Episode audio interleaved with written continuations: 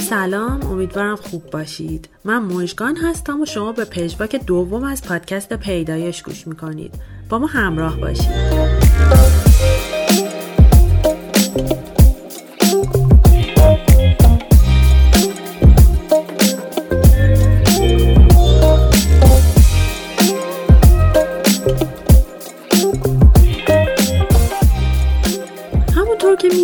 اپیزودهای معنا در زندگی و از راحتی تا رشد منتشر شد و دوباره نوبت به پج واک رسید. قبل هر چیز یادآور میشم که ما توی این اپیزودهای پج واک قراره به سوالات و نظرات شما درباره اپیزودهای اصلی بپردازیم. به علاوه اگر برای ما پیام صوتی از تجربیات خودتون درباره موضوعاتی که مطرح میشه بفرستید، اونا رو هم توی این بخش از پج واک برای سایر مخاطبین پخش میکنیم.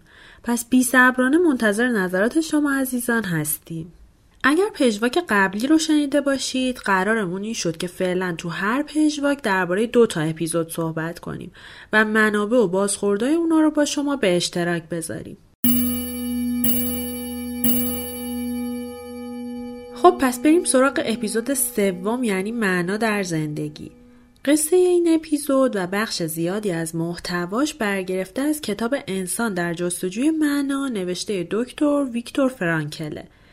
خیلی از شما شاید از قبل با این کتاب آشنا باشین و احتمالاً بدونین که تئوری لوگو تراپی که دربارش صحبت کردیم هم اولین بار توسط ایشون مطرح شده که تمرکز بر معنا درمانی داره. موضوع بعدی که تو اپیزود سوم مطرح شد ایکیگای بود. دوستانی که علاقه‌مند به این موضوع هستن میدونن که منابع خیلی زیادی برای مطالعه دربارش وجود داره، ولی سه تا از کتابایی که ما پیشنهاد میکنیم ایناست. کتاب ایکیگای اثر هکتور گارسیا و فرانسیس میرالس از نشر سالس که گزیده‌ای از مطالبش توی اپیزود توضیح داده شد. کتاب سه شنبه ها با موری اثر میچ آلبوم از انتشارات آلبرز. کتاب یافتن معنا در نیمه دوم عمر نوشته جیمز هالیز از انتشارات بنیاد فرهنگ زندگی. امیدوارم اگر اینا رو تهیه کردین و خوندین حسابی ازشون لذت ببرید. یه نکته دیگه هم که میخوام اضافه کنم اینه که این اپیزود معنا در زندگی با استقبال خوبی روبرو شد و تا این لحظه بیشتر از هفتصد بار در مجموع اپلیکیشن های پادگیر شنیده شده که از این بابت واقعا ممنون شما عزیزان هستیم. و اما در مورد بازخوردهای اپیزود سوم، خانم سر و ناز تو اینستاگرام برامون اینجوری نوشتن: واقعا این قسمت پادکستتون یهو خیلی خوب شد. من چندین بار قشنگ مو به تنم راست شد و واقعا لذت بردم. در ضمن نکاتی که درباره ایکیگای گفتیم برام جالب بود و من نشنیده بودم و واقعا کاربردی بود به نظرم. آیا کتابای منابع رو هم میشه از طریق خودتون تهیه کرد؟ سحر و نظر عزیز، مرسی که نظرتون رو با ما به اشتراک گذاشتین. ما از همین نظرات شما انرژی میگیریم و خوشحال شدیم که به دل شما نشسته این اپیزود. در مورد سوالتونم باید بگم خیر، ما هیچ فروشگاهی نداریم و البته همین چند دقیقه قبل من منابع رو همراه با ناشرشون معرفی کردم که اگه بخواید میتونید از فروشگاه حضوری یا آنلاین اونا رو تهیه کنید.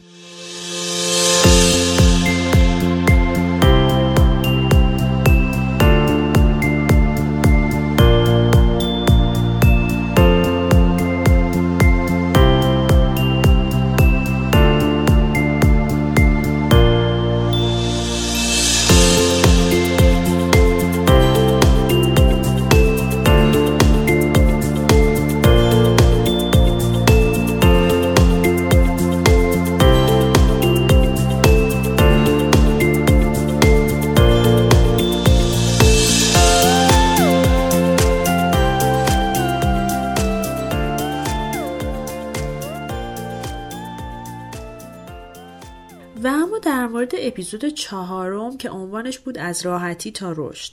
این اپیزود برگرفته از سه مقاله معتبر و مرتبط از سایت های پازیتیف سایکولوژی، کراس سایلو و سایکولوژی اسپات بود، به علاوه پژوهشی درباره تاریخچه کامفورت زون. دوستان ما هیچ کتاب ترجمه شده‌ای مرتبط با این موضوع پیدا نکردیم که بهتون پیشنهاد بدیم، اما اگه شما کتابی میشناسین حتما برامون توی کامنت ها بنویسید. و اما در مورد بازخوردهای اپیزود چهارم، یکی از دوستان عزیز ما به اسم پدرام درباره تجربه خروج از دایره راحتیش برامون گفته. اینجوری نوشته که منو با این اپیزود بردیم به داستان خودم، به اون زمانی که بچه بودم و روی دیوار استادیوم داشتم راه میرفتم که یهو یکی از بچهای همسایه حواسمو پرت کرد و افتادم پایین. شانس آوردم که فقط یه ذره پام زخم شد و آسیب جدی ندیدم، ولی همین اتفاق شد شروع حرف اطرافیان که همش میگفتن دیگه سعی کن از دیوار بالا نری، از بلندی بیفتی سرت میشکنه، حتی ممکنه بمیری و دیگه از این کارا نکن.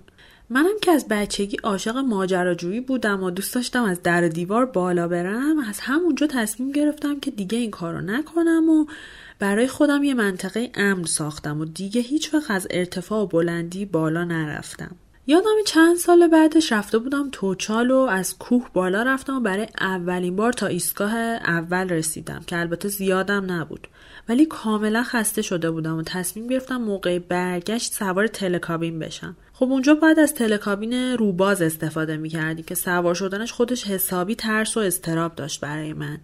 اول وایستادم و نگاه کردم که بقیه چجوری میپرن و سوار میشن و از همونجا حس هیجان و اضطراب اومد سراغم و تقریبا پشیمون شدم از سوار شدن. اما دیدم که یه بچه خیلی کوچیک با اشتیاق میخواست سوار بشه و منم تصمیم گرفتم بالاخره به این ترسم غلبه کنم و سوار تلکابین بشم. توی مسیر خیلی باد می اومده، همش با خودم میگفتم نکنه این باد شدیدتر بشه، از بالا بیافتیم پایین و اگه اینجوری بشه تیکه بزرگمون گوشمونه.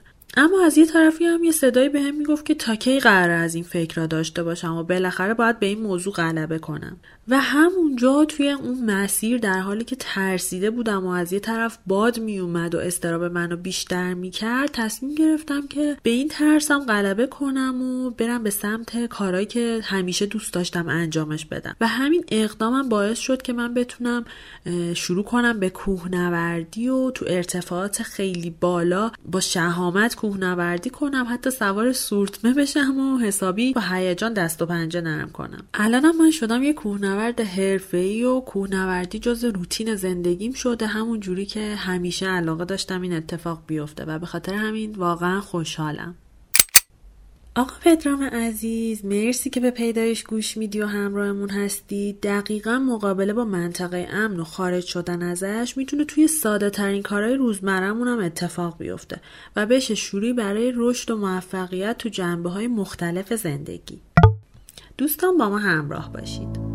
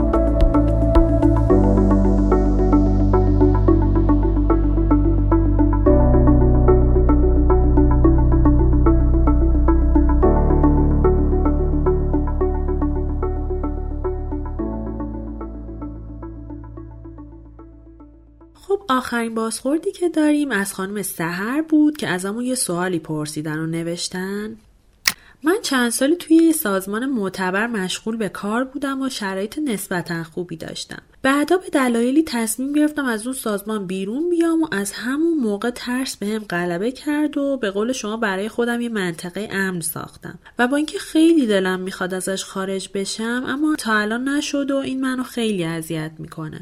به نظرتون واقعا چجوری میتونم از این شرایط بیرون بیام؟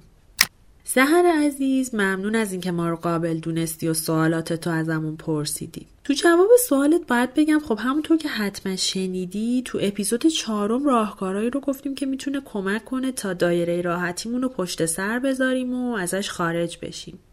اما اتفاقا منم یه تجربه تقریبا شبیه به شما داشتم و یادمه وقتی با تراپیستم مطرح کردم جدا از همه راهکارا سه تا نکته رو بهم گفت که شاید بازگو کردنش خالی از لطف نباشه. یکی این که بهم گفت تجربه چیزای جدید حتی کارهای خیلی کوچیک میتونه به تغییر عادت‌ها و ساختن اون دنیای جدید ذهنی کمک کنه. دومی که حتما قرار نیست همون اول یه هدف خیلی بزرگ برای خودتون بذارین و تلاش کنین تا بهش برسین. کافی از چند تا کار ساده که توش مهارت دارین و البته در راستای اهدافتون هم هست شروع کنید که بهتون حس اعتماد به نفس و قدرت بده برای انجام کارهای بزرگتر. و آخرین نکته هم این که از تاثیر اطرافیانتون غافل نشین که با حمایت و تشویقشون خیلی خیلی میتونن بهتون کمک کنن.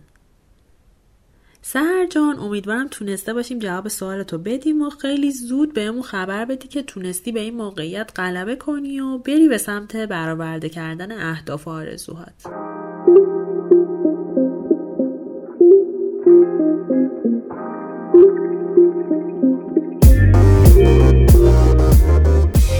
دوستان عزیز پیدایش، سپاس از اینکه وقتتون رو به شنیدن ما اختصاص دادین. یادتون نره حتما برای ما نظراتتون رو کامنت کنین و همچنین تجربیات مرتبطتون رو به صورت وایس یا متن برامون بفرستین تا بتونیم توی این مسیر پیدایش به همدیگه کمک کنیم تا رشد بهتری رو داشته باشیم. امیدوارم همیشه سلامت و شاداب باشین. وقتتون بخیر و بدرود.